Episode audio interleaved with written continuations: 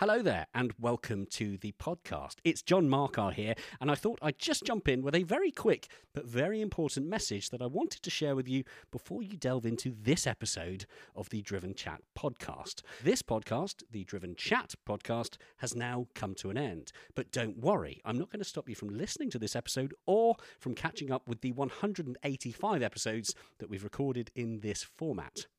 I just wanted to let you know that if you're looking for our new episodes recorded after December 2023, then you'll need to seek out our new podcast, The Driven Podcast. You can find the Driven podcast in all the usual podcast platforms, including, chances are, the one that you're listening to this one on right now. So please do enjoy this episode, share it with a friend by all means. But when it's done, don't forget to search for the new podcast, The Driven Podcast, and subscribe to the new format to hear the new stuff.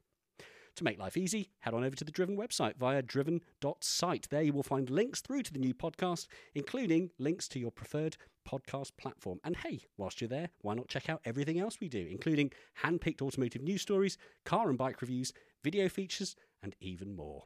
For now, though, I'll let you enjoy this episode, and I will remind you again at the end of the episode, but for the future reference, this message is approximately 1 minute and 30 seconds long. That's six clicks on the 15 second skip button. Enjoy.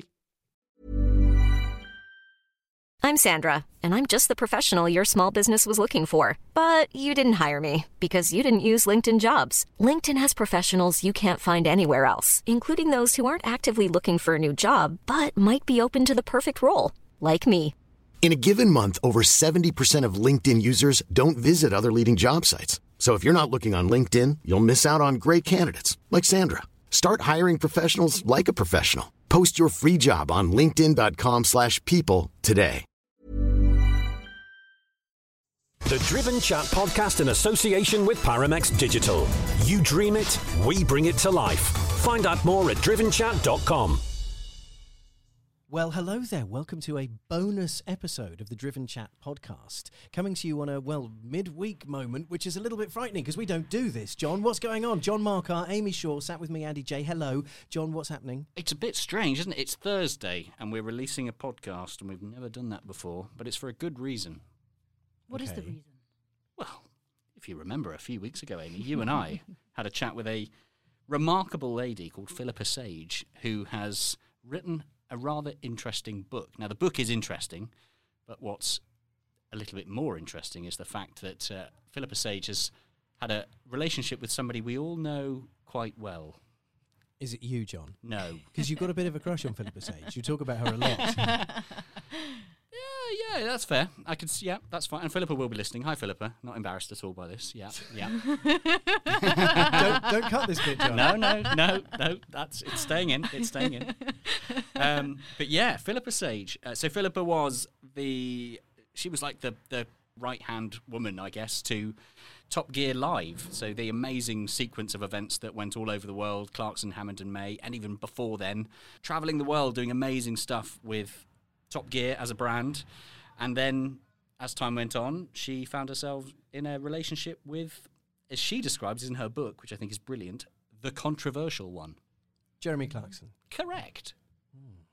I have to say, John, you asked some questions that I think only you could get away with asking. I, I- some of- when you when you asked some of the questions, I cringed a little bit because I was like, "Ooh, "How is this going to go down?" But you you know you, you were very very polite and charming when you when you asked them, and it was actually a very insightful conversation. I did test the water first as well. Before we hit the record button, I did ask Phillipa if we could address that subject. Because, of course, if you Google Phillipa, the first thing that comes up on Google is mistress, affair, scandal, See, you this know, is all where you're different to me, John. I wouldn't ask permission. I just, I just hit record and see if the conversation allows it, rather than is Yeah. there anything I can't ask you? Yeah. Uh, Jeremy Clarkson, you dated each other for quite a long time, about seven years together. Can I? Can I? But Phillipa was great because, of course, she knows that that's going to be a subject that people are going to ask or want to know about. And yeah, she gave a very honest, very real account of that chapter of her life, which is obviously still very significant. And yeah, We talk about that. We talk about the book. We talk about some of the amazing adventures and stories. And I think this is a really good listen. I'm sure you're going to enjoy it. Yes, those of you that follow us on the Driven Chat radio show, which is Sundays at seven o'clock on Talk Radio, it's new. If you if you're not aware of it, it's only been a couple of episodes. We've got episode three this Sunday. Very exciting. James Martin, the super chef and massive petrol head, is one of our big guests. You will know that uh, Phillipa actually did join us last weekend for a snapshot. You Yes. guys, we played a little bit of this interview and sort of made it clear we'd be putting out the full one here. I've got to say, a lot of people intrigued by the story she has to hmm. share. So, should we dive in and let the magic happen? Let's do it. The Driven Chat podcast in association with Paramex Digital. And here we are with this week's headline guest of the Driven Chat podcast. It's a lady who I hadn't really heard about, if I'm being completely honest, until I received a press release all about her new book, and my ears and eyes pricked up instantly. Firstly, before I introduce our lovely guest, though, I'm so happy because I have, for the first time in what feels like about a million years, Amy Shore sat beside me. Hello, Mr. Marcar. I'm How so sorry it's been so long. I've been a little bit busy up and down the country with many shoots, with exciting things, which I will be able to talk to you about in due course. But until then, uh, no, it's been lovely to, to see you It's- and to be back on the podcast. I know, it's brilliant to have you here. It's brilliant. And of course, talking to myself and Amy Shore today, we have a lady called Phillipa Sage. Hello, Phillipa. Hi. First of all, I can't believe you're calling me a lady. That's really lovely. How would you prefer to be uh, titled? Oh, I don't know. I still think of myself as a girl. Sorry. But It's no, bit- no, no, don't you don't apologise because clearly I'm an old woman. No, not at No, all. But I know what you mean. 'cause it gets so I, I'm I'm 30 next week, and it's got to the point now where you know if you're out and You about are in a girl. Well, the, the thing is, now people like children point at me and go, "That lady has got funny sh- hair or something." I'm like, "That lady? Am I, am I a lady? I don't feel like a lady. I feel like a teenager still." So, I, know know. exactly what you mean. And I think uh, from working with lots of lovely people in, in our lovely industry of all ages, I come to the conclusion now that I don't think that mentality ever actually changes. I think even when you get when we get to the point, if we're lucky enough to survive this long, where we're sort of eighty or ninety years old, we will still think of ourselves ultimately as teenagers, won't we? As I hope so. Yeah, children. exactly. Yeah, I do remember old people telling me, "You still feel the same," you know, Hmm. when. and in fact, I was the original title for the book was Top Girl, and then I I said to the publisher, "I really think I'm too old to." well, they, they do. There's a, there's a great quote which is um, the aim is to die young as late as possible. So I'm going to go with that and say that yeah, we're all I like. Kids in our mind still. We just somehow now have money and responsibility, and we get to do fun things. So um, yeah. Yeah, because I yeah. suppose that's what a lot of the things that we do now, especially around cars, we've ended up coming here because it's fun, and it's funny how humans basically do so many things because it is fun, and then somehow. The very lucky few of us somehow manage to get paid to do this as well, and be I like, "This is called fun." Somehow it's my job. So, um, so yeah, I mean, Sorry, John. I'm sure you're about to start things off, but No. I, I, I want to, to know how on earth. I'm sure this must be the question you get all the time. How on earth did you end up doing the job that you, uh, you know, we know you for for so long? Uh, what what got you to that point where you're like, oh, I found myself looking after these three man children? how, how did that happen? Uh, well, I, I've I've had many jobs, um, and actually, uh, one of my aims was to never have a proper job, um, and I just I got invited by a friend who uh, was a model, and uh, she did and a dancer, and she did. If she wasn't modelling or dancing, she did PR work, uh, as in a pretty girl promoting whatever and um, she was working at Motor Show, and she asked me if I'd like to join her. Her agent, they needed more girls, and I I thought, oh, that sounds like fun. Yeah, like you say, having a fun job. I I'm just up for an, I still am up for anything if it sounds like fun. So um, I went to an interview, got the job, and ended up working for Renault. Um, and in the days when there were huge budgets, um, we had Chanel suits and we went to Swindon headquarters to be trained about the Renault Laguna. um, so I was a pretty girl um, who knew about cars. um, and then I got, I basically then got head hunted. Well, not head hunted, but um, I think I said in the book, like the look of by an agency that that worked for a lot of motor manufacturers, and I went for an interview with them, and uh, they really liked me. So through them, I then got put forward for a job to work with Top Gear um, at Motor Show, and um, and that's where it all began. And I was put in the green room at the back. So basically, Top Gear in the day, Top Gear magazine had a stand, and um, we were selling merchandise, and then about four times, five times a day, there was a little twenty-minute performance from then Top Gear presenters Jeremy Clarkson and Quentin Wilson and Tiff Needell. And um, I was part of that team, but I was put backstage of where they presented their thing uh, to look after them and the management and any visitors or whatever. So, um, and I, I just, I just got on well, really well, especially with Andy and Jeremy. Just had the same sense of humour, and um, yeah, it turned out I, um, I realised I was a bit of a tomboy. Amazing. so that Andy, I'm guessing, is Andy Wilman.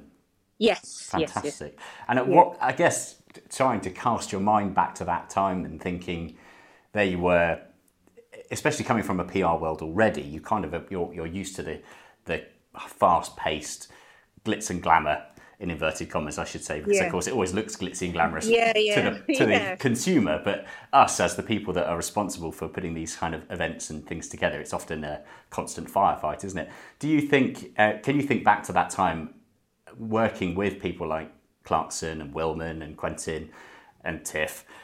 Did you think about long-term aspirations with this, or, or at the time was it just a this is a fun thing that'll do for now, but there'll be something else that will come along in the future?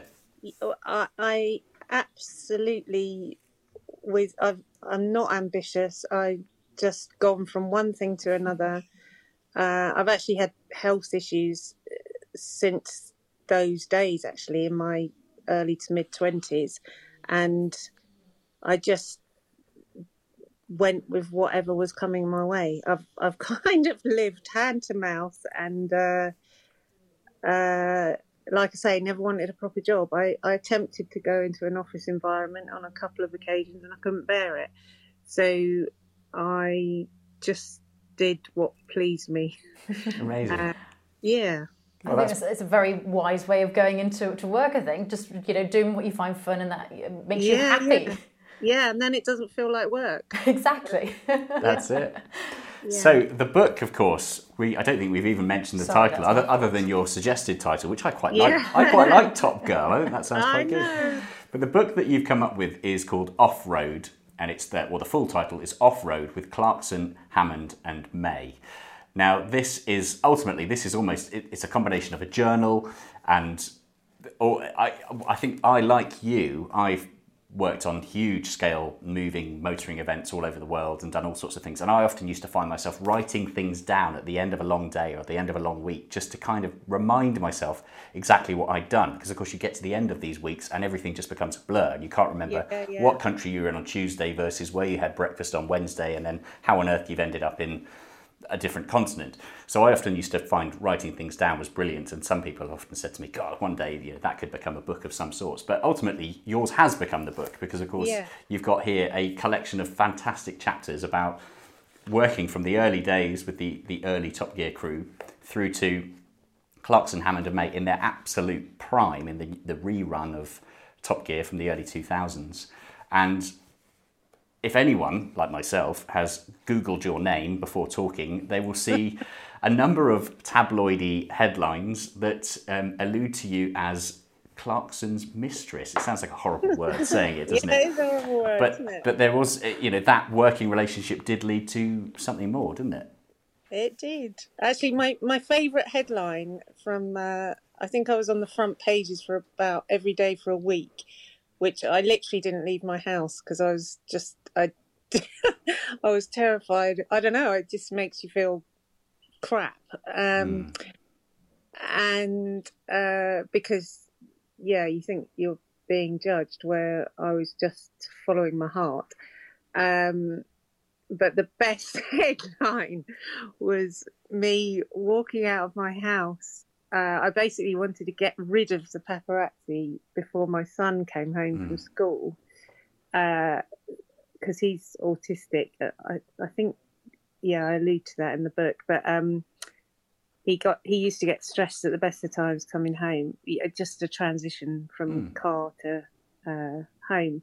So I took my dog as um, as uh, some kind of uh, assure, uh, you know, to make me feel stronger. And uh, so there I am walking out my door with the dog, and the headline was a speech bubble out of my dog saying, "I thought you were my mistress." Oh wow! I bet whoever thought of that was so pleased with themselves that day. so pleased with himself. Oh, incredible! oh man. So yeah. Well, there you are. And how long did that little relationship go on for? Because it was a public thing, wasn't it? You were seen, you were photographed together. It was. Yeah, it wasn't yeah. a secret in the sense of, despite the fact that, of course, the tabloids was going to make want to make it sound as. Uh, Salacious. as se- yes, Yeah. salacious and seedy as possible. But of course, as you said, you followed your heart. You, you can't be Yeah. you, you can't be critiqued for fancying somebody and having an attraction and a relationship forming ju- just because that person has a previous chapter. You know, that's not how the world works, unfortunately. Um, so yeah, how long did how long was that relationship going on? Was it an on and off thing, or was it a thing that came and went? Uh, it was an on and off thing, and then it it became. Uh, I think it was about seven years we were officially together. Uh, so yeah, it was uh, it was pretty intense and at high speed. uh, yeah. Amazing. And how's your relationship now with Jeremy? Are you friends?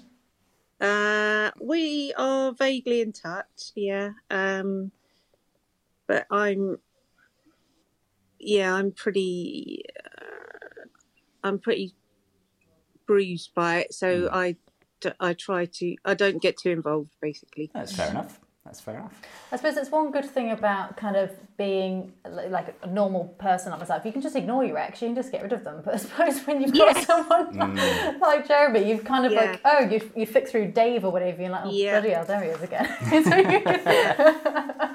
um, yeah. Uh, I've, I've, I've. Um, it took a long time for me to get over it, and uh, as you say, because you can't escape, uh, especially because he's so he's all over the place. uh, but, um, but yeah, I'm, I'm, I. uh, It's really nice actually now.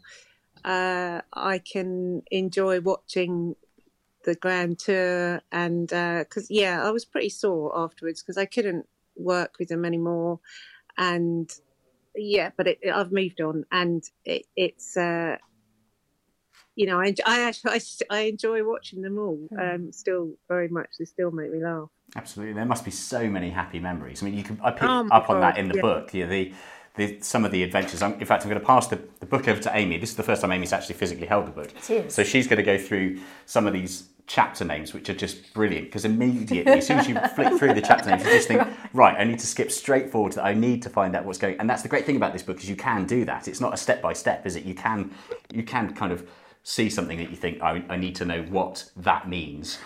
I'm just Yeah, going to read a couple of these. That, so just skimming my eyes out. The very first one that caught my eye was just just call me a horse. The, from page forty. uh, Richard, you're fired. yeah Um, no, in your backside. the one after, directly after that, Richard pulls a moose. I'm so intrigued already. oh man, I mean, I what's- don't think I made it to um, no, comma in your backside. Are you able to just give a hint as to what that might be about? Because I've got a couple of ideas and I think they're both wrong. i'm glad you like those chapter titles because i really enjoyed coming um and uh, yeah, and I'm, uh, you know, I'm really writing this. I think uh, and obviously why my relationship came about with Jeremy and, and my friendship with Andy Wilman, and then obviously Richard and James, is that I think in the same way as they do. I'm kind of, yeah, um, I'm on their wavelength. Mm. So uh, yes, what was the question? The, How did how did um, Oh, no in, in your backside, backside in that backside. chapter come along? Okay, so that was in at the Kyalami Grand Prix circuit in Johannesburg, and uh, as uh, John, you've read it, you, you'll know there was a lot of and the the name suggest. Actually, I wanted that was another name for the book. I wanted to call it Off Piste because generally they were. I think Richard said once. Um, I've got to go home. I've been drunk for a month. um, so with yeah, in Kyalami we rocked up, and th- this was a huge festival, absolutely huge. It was the probably the biggest thing we'd done to date. Um, so we literally filled the interior and exterior of the circuit with activity, motoring activities. You know, you could do off road, you could do stunt driving school. Uh, you could watch the the boys racing with other celebrities. We had um, did we have Mark whoever there? David Coulthard there racing the Red Bull F1 Red Bull car. Uh, Sabine Schmitz, God bless her. Um, oh, makes me emotional. Um, and Eddie Jordan, and we had rugby stars, sports stars. It it, it was huge, and um, the boys. So the boys had to uh, race around the track i- in you know pretty hardcore in some supercars. I can't remember. Oh, I think there was. Um, I think Jeremy might have had a the Mercedes. Is it the what's the one with the gull? oh, the SLS. Yes, Yeah. yes, yes, yes, yes, yes. Uh, and James may have been a Ferrari. I can't remember. But anyway, so we turn, we rock. We've had a big, yet another big night out. It may well have been after. Our, we always used to have the last night we were in said country. We'd have a big crew party, and um, it was very big. I mean, they were all very big. It was just continuous. Um, so the boys turned up really haggard and struggling. They'd had their McDonald's or whatever to try and pick them up and still feeling rubbish. And I said, Oh, do you want me to see if I can get you the vitamin B12 injection, which the paramedics that were always with us, uh, this particular team that followed us around South Africa over the years, they had offered that as a hangover cure. And I I knew it was a, a, a good thing because it really does give you an instant pickup if you have an injection of it. So Jeremy goes, yes, yes, go and find them, go and find them. So off I go, and um, famously, I I came back in and I said, right, um, I can't remember her name. Oh, shit, it's on the tip of my tongue. Anyway, a blonde paramedic that they all like the look of was a, was Genevieve was her name was going to come up and administer these injections. So Jeremy said, "So where do you have them?" And I just immediately came out with in the eyeball because the whole room fell about because Jeremy has got a real aversion about eyes. Like if he if he had to have Optrex, which he did on one occasion, he's total and utter wimp, can't bear it, and doesn't like it if you you know just moving an eyelash, he freaks out. Um, so that was funny. And no, it wasn't in the eyeball; it was in the backside. so they then, Jay, Richard opted out. He uh, stood by his um, Baroque, Berocca and uh, paracetamol and um, a bit of Red Bull, I think. And um, Jeremy and James were well up for it. So they literally lay across these giant beanbags we had in the green room and pulled their trousers down to reveal their builder's bum. And I've got I think the got a pictures in vision. the book. It is. It is. I, it was one of the. It was one of the ones I because of course like a lot Oh, of the photos in the book as there well. There are. We've got photos in the middle, Oh. and um, sure enough, exactly as you I can predict, see there it. is a lovely photo of James May who appears to be biting a pillow Yeah, as he's about to be, Yeah, yeah. as, and Jeremy beside him with his builder's bum, and that must be Genevieve there about to administer on the, yeah, yeah, um, yeah. a rather large-looking That's syringe. a very large needle. oh my word! There must have you, this. I'm I'm excited to read the book. There must be so many stories like that. I mean, um, one question I wanted to ask you was, uh, uh, it's so easy to see how fun all of these adventures um, will have been. But was there any point where you were in a point where you thought, sugar, we're in a bit of trouble or in a bit of a sticky situation here, and you thought, I don't really know what's going to happen next, like a bit something a bit maybe scarier or anything like that. You thought, or, or, or was it actually in fact always fairly safe? And are we, the viewers, made to believe that things are a bit sketchier than they actually are? Uh, no, there there there were definitely definitely risks taken. I mean, in theory, there were risk assessments made uh, because you're putting on a performance in a public arena. Um, but Jeremy genuinely pushes the boundaries. Um, I think that's quite obvious.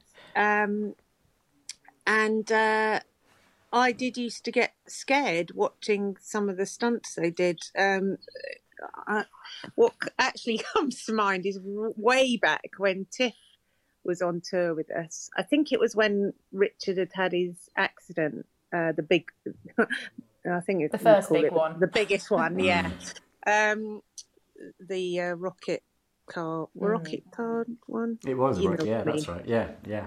Um, and when he sustained his seriously serious head injury, um, and so Richard wasn't doing the shows. We were, and it was when we were just doing um, Birmingham and uh, at the NEC and Earl's Court, and Tiff. Um, there was a scene where Tiff was in a BMW.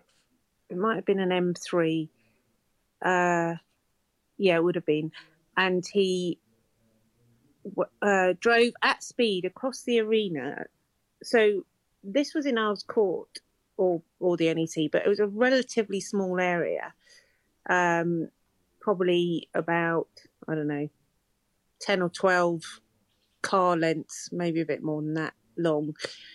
And he went up a ramp and in and through a caravan, um, and I take it that, that was the intention. It wasn't just what happened. no, that was the intention.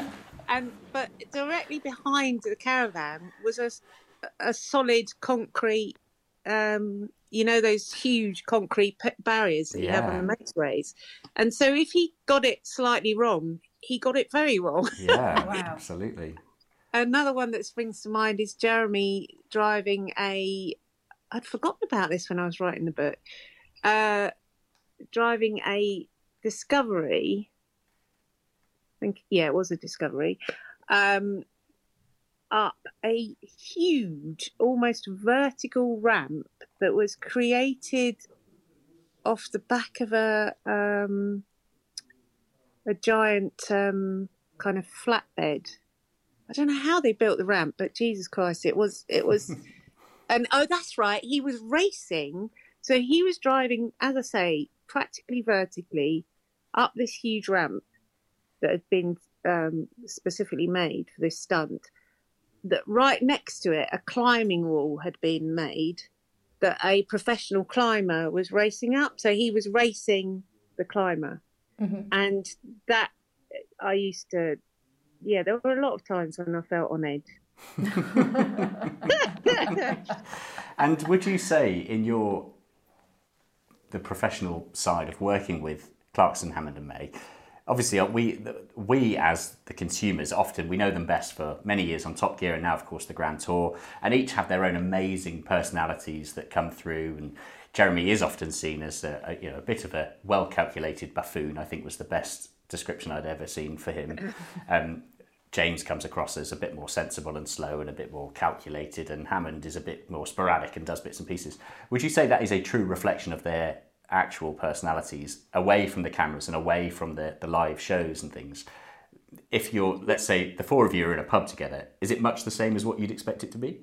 Yeah, it is, it, it, and, and it it um, used to amaze me how they so for the entirety of uh, so as soon as we met up in an airport, or as I said, the airport would sometimes assemble near us with private jets and helicopters.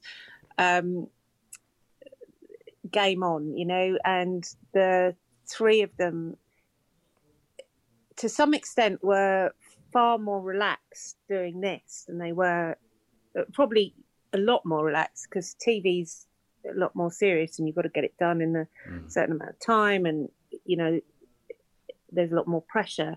Um, but this, especially as time went on, they found they're so clever at learning lines and getting into different vehicles and crazy things they were that were created for the show and they found so they were quite relaxed a lot of the time or, or they were very good at disguising the fact that they might have been crapping themselves but i genuinely i you know i know that they were that they're especially with lines they're just unbelievable how they get you know they're just on it. And but so they are- as soon as we got together the jibing and uh you know ribbing each other and taking the piss and stories and just did not stop. They're just on it all the time.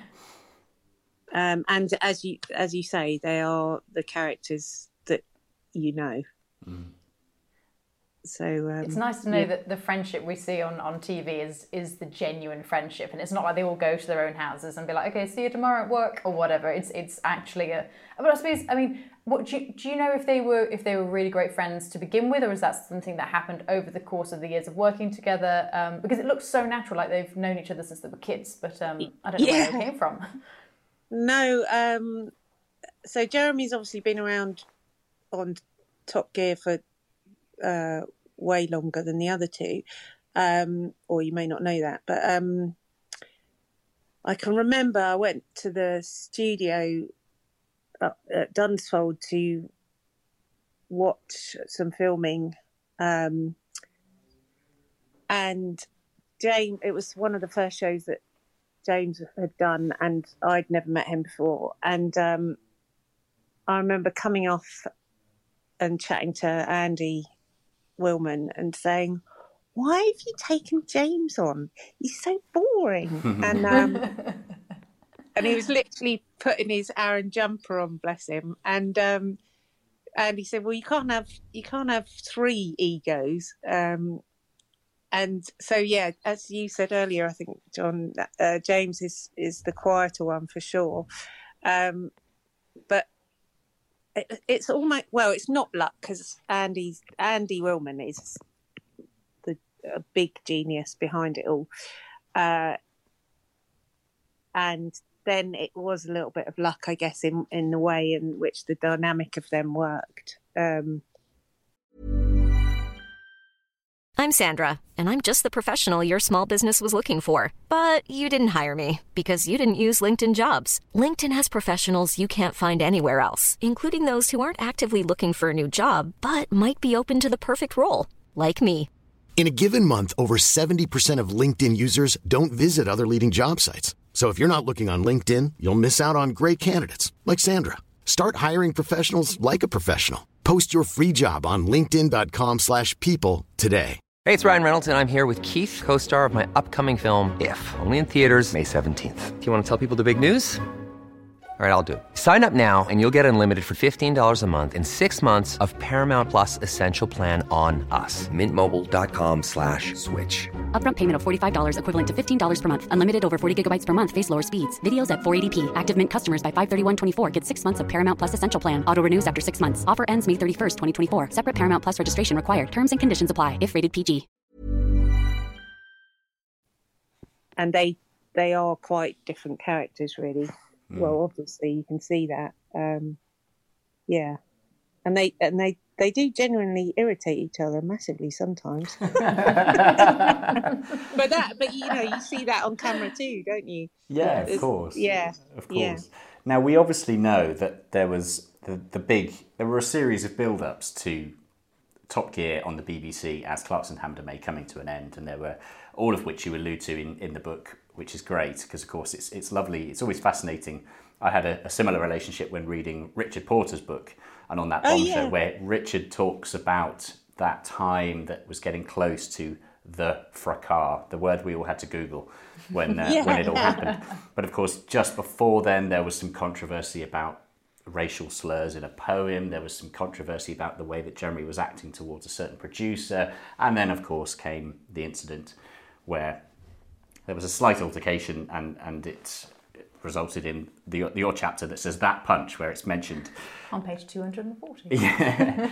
And it, it must be it must be fascinating to have all the knowledge and insight of seeing all of that unfolding from the inside effectively. Because of course the vast majority of us as consumers and as huge fans of the three of them we all reacted to the news in various different ways. I mean goodness me i remember seeing news reports about somebody hiring a tank and driving through central london Yes. in, a, in a military tank with you know sign a petition to get Clarkson his job back. And, and of course it was a mixture of you know emotion where people felt so upset that their favourite personality had been taken off the television, but then also people saying, well, "Come on, no, come on! Imagine you, you in your work environment, somebody that you work with hits your boss or hits anyone, a colleague, the intern. It's not acceptable. You know that that can't happen." Can you remember what your emotions were like at that time, seeing all of that unfold, and I guess having that additional dimension and a, perhaps a, a closer relation to Jeremy? There's you, Yes. write very nicely about wanting to go and kind of put your arm around him and just kind of comfort him because of course he seemed to get a bit lost and there's a there's a very touching anecdote about Andy as well saying that Andy still had his office at the BBC Yeah. and Oh, he'd go and just sit and it was it was such an uncertain time you know they'd all put their hearts and their soul and their creative energy for such a long time into something so powerful that every single country in the world watched and suddenly it just stopped Boof. Yeah. Yeah. No, I, make it, it does actually make me feel emotional now because, um, yeah, I obviously I was with Jeremy when it happened. Uh, yeah, it was a mess. Um, he shouldn't have done what he did, um, and he did get, you know, he paid his price literally for that. Uh, well, yeah, and um, it was horrible. It was really, really horrible. Um, and it was, uh, yeah, I mean, I was, because I was involved in the production of, well, I was involved in all sides of it, and I felt very close to a lot of people on the production crew of the program. I- I'm very fond of Andy Wilman.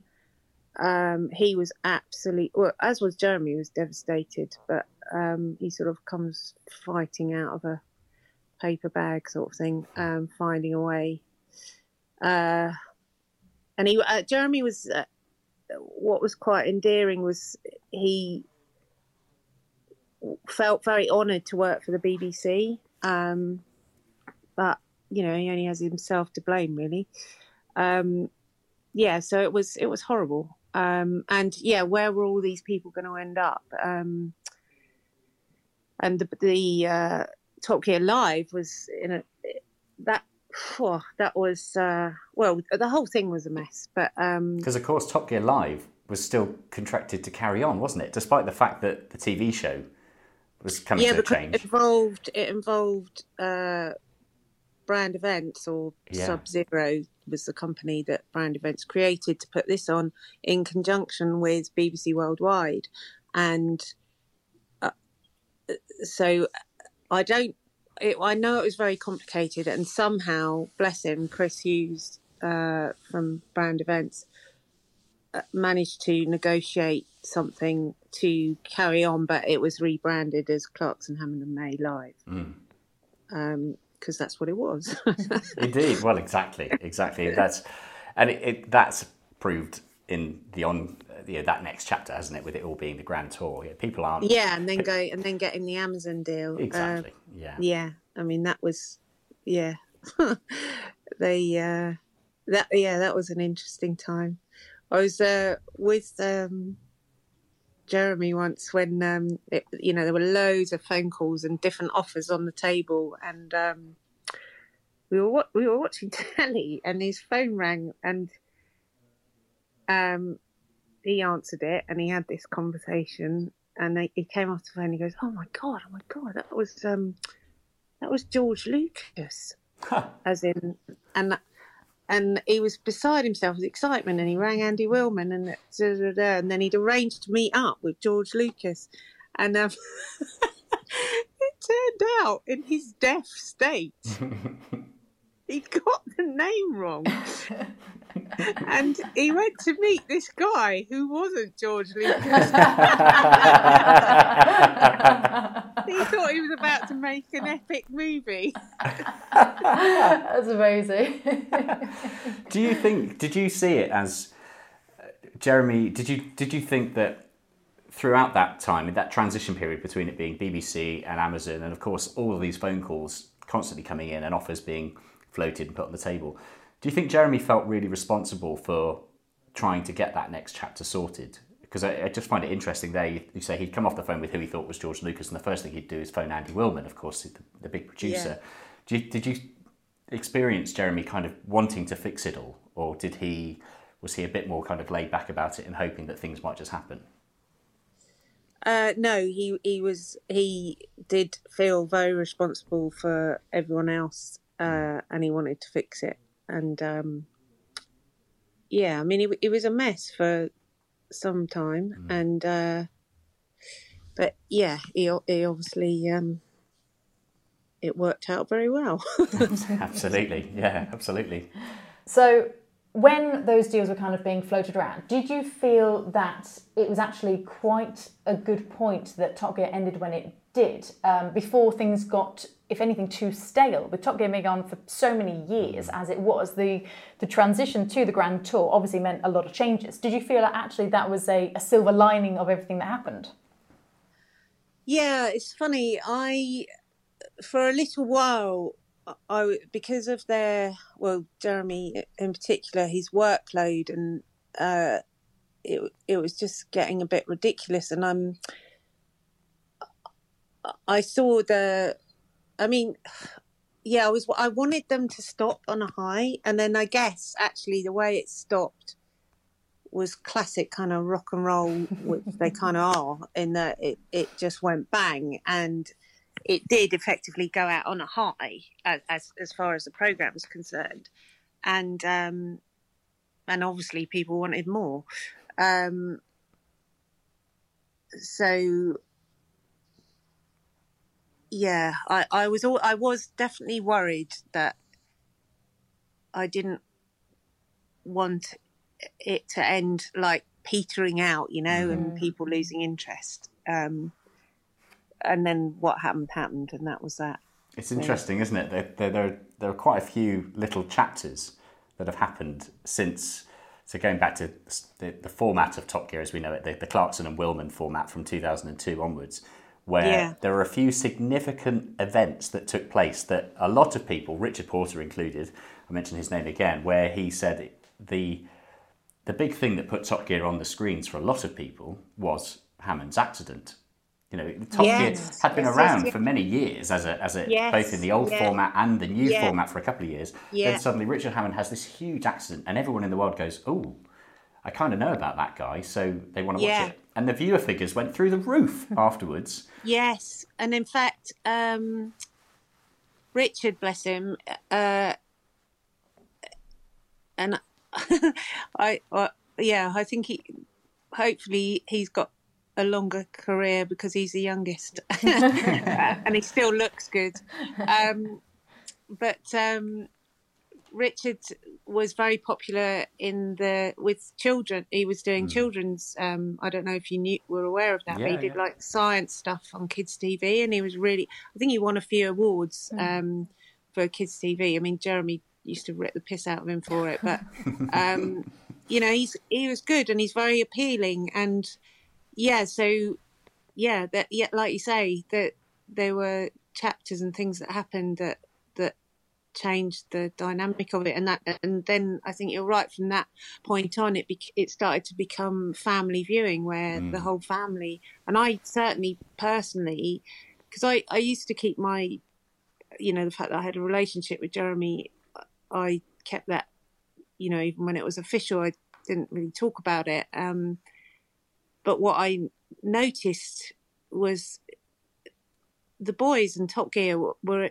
it's like um it's part of our culture. They they were in everyday That's right. language. Yeah. Fa- Or who you know even with this book, um, the people around me, and now I I've gone off at a tangent, following another dream, working with horses and children, doing equine therapy, and I some of my students who- who are mad about cars and Top Gear, which is great. I can banter with them about that. Um, but you know, their parents and people that you wouldn't think were into it at all. They're so excited to know that I used to work for Top Gear. And, you know, there's people from all walks of life um, that are interested in it and loved it. Um, I suppose that's the thing. Top Gear is not just a thing from the UK. It has become this worldwide, Yeah, huge. incredible thing. So, um, I mean, ob- obviously, you've got so many stories for the book. What for the book? What was the the point that you thought to yourself, you know what, I should actually go and start the process of making this into something that other people can enjoy? Where, where did the the point where you think I'm going to write a book, kind of? Uh, well, that's a story in itself. Um, while we were on tour, um, and you know what? It's probably Jeremy bought me my first iPhone, um, and it's probably from that point. I always took photos. I've always done that all my life, and annoyed my family immensely by boring them through my trips. You know, I'm all over excited, saying, "You're gonna, you're gonna look, look, look at this, look at this, look what I did." Um, in fact, I had a laugh with my dear old dad. He's like, probably not long for this world, and I'm so glad I was able to give him an actual book, and he's still with us. But he, um, I said, "It's weird, isn't it, Dad? You know, I've finally written my, a book." And it feels like this is what I've always meant to do because I loved writing stories. And I said, Do you remember I used to come home and annoy you all? And he said, Yes. And I said, Yeah, but this time, what I'm writing about, there's loads of people that will be interested in it. That's right. Yeah. Um, but going back to how it came about was, you know, and I've very much written this as a number one fan for the fans, and I, I, I just loved watching them, and lo- I've, as a mate, it was, uh, which I was, I, you know, it was just I was having a laugh and doing what I love doing, and I knew that the fans would just love to hear this banter between them and see what they got up to. So I started taking more and more photos, and the initial plan was to do like a almost Top Gear annual style book of lots of photos. I've got thousands of photos. Um, unfortunately, not all of them are very good quality because I was either drunk or my phone was crap. Um, and um, that was my initial thing, and also slightly lazy of me. I thought this would be easy, but I'm also a I'm very much a visual person. I, I love to see a picture and you know just write little captions, which which like the chapter um, titles would be very easy to just a light-hearted, fun book uh, with loads of pictures, and then um, for whatever various reasons, uh, I, it didn't happen. Um, but the publisher John, who I met through, I was working on a, another book lau- a book launch, bizarrely, and met John, who turned out to have a son with the same condition as my son has, something called Fragile X, and w- and he is a massive Top Gear fan, and we just bonded, and then his he was changing businesses and setting up new businesses and I was going through stuff myself and it didn't happen. And then when lockdown no it was before lockdown. It was the beginning of 2020 I thought right I finished doing all my studies. I really it was like it's always been a story that's niggled away that I wanted to, to share. Um, and so I talked to John about it at the beginning of 2020 and um, and and then we got into lockdown, and so he was saying, "Oh yeah, come and meet the team," because that couldn't happen. And then over a series of mad phone calls, I suddenly found myself being contacted to write seventy thousand words. um, and in fact, what what I did because I had to re-propose the book idea, and I thought, well, I better just see how much I can write about each country that we went to. So I did a little, uh, well, ended up being a chapter sample really about Amsterdam. And I thought, God, actually, there's loads mm. to hmm. write. It wouldn't just be captioned. And then they asked me to do 70,000 words, and I kind of took a big gulp and thought, yeah, I'll do that. and it must have been at the time of writing it, because I know what this is like. It's a bit like when you try and tell the story about something exciting you did a few years ago. Suddenly, as you start saying two or three things, three or four things will then pop into your head, and yeah. you go, "Oh God!" And yeah. then this happened, and yeah, then this happened, and you probably found yourself going, oh, "I'll take that bit out because there's yeah, no, yeah." I mean, I, I, you know, like you said, there's there's so many stories. You know, this is like because I didn't, I wasn't there on on the whole tour for various reasons, whether it was issue with Jeremy and I or. Mm. Uh, you know, me needing to be with my son. Um, I didn't do the entire tour, so this is just a snippet. Yeah. um, and yeah, I, have got the. Uh, what I was really disappointed in is that I couldn't have more photos. Yes, of course. Uh, in the book, but it that you know it's very expensive to put photos in books. Mm. But maybe the next one, maybe I'll do a little. I, I was about to ask. Yeah, there, there must be. there could be a second edition or you know particular stories about particular chapters. I'm sure perhaps if the time if the time was right at some point and you were happy to write about it, I think people would be even fascinated to read about your relationship with the controversial one, as you as you uh, title him in the intro of the book, which I thought was absolutely brilliant.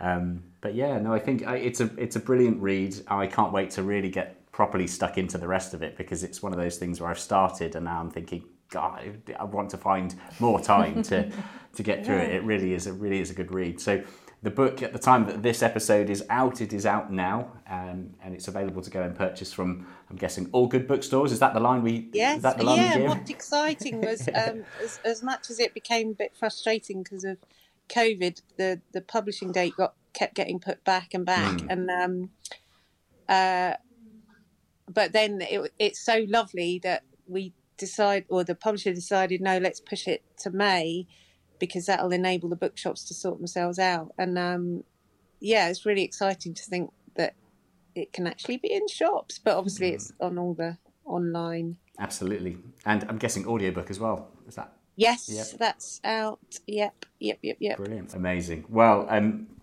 Phillipa, this has been absolutely incredible. It's been lovely to talk to you. I'm going to remind everyone that's listening of the title of the book again. It's Off Road with Clarkson, Hammond and May. Um, I urge you all to go and grab a copy because it is brilliant. It is exactly what you expect it to be in the anecdotes and the stories and the behind the scenes clips. Um, yeah, it's it's just brilliant. I think it's great, and obviously it'd be great because that would uh, sell a load of books, and then you'll have loads of money, which is brilliant. I'm looking forward to, to buying it and, and yeah, finding out what's more of these uh, what more of these content uh, chapters are about, such as another one I'll leave you with is get me a Range Rover and some bear stew. There we are. and if you want to find out what that's about, you have to buy the book. Yeah, buy the book. Thank Excellent. you so much for, for chatting with us this this, uh, this afternoon. You. And uh, yeah, yeah, can't wait to, to read more. Awesome. Thank you, Phillipa. Thank you, guys. Thank you very much. The Driven Chat podcast in association with Paramex Digital. You dream it, we bring it to life. Find out more at drivenchat.com. Planning for your next trip? Elevate your travel style with Quince. Quince has all the jet setting essentials you'll want for your next getaway, like European linen, premium luggage options, buttery soft Italian leather bags, and so much more and it's all priced at 50 to 80% less than similar brands. Plus, Quince only works with factories that use safe and ethical manufacturing practices. Pack your bags with high-quality essentials you'll be wearing for vacations to come with Quince. Go to quince.com slash trip for free shipping and 365-day returns.